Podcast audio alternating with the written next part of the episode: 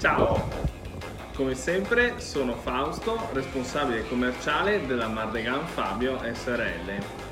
Oggi volevo parlarti di un esempio classico per quanto riguarda la cosa intendiamo per massima efficienza sempre.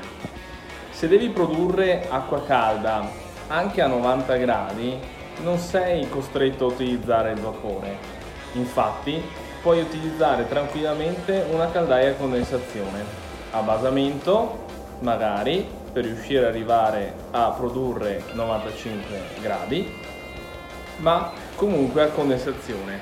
Questo significa che quando l'acqua fredda entra nello scambiatore sotto i 45 gradi la caldaia a condensazione condensa alla grande portando il rendimento a livelli stellari.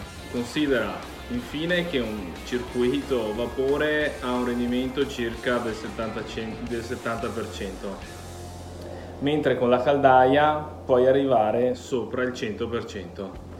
Quindi considera anche questo nel prossimo impianto che stai per fare o progettare. E mi raccomando, applica la massima efficienza sempre e continua a seguirci.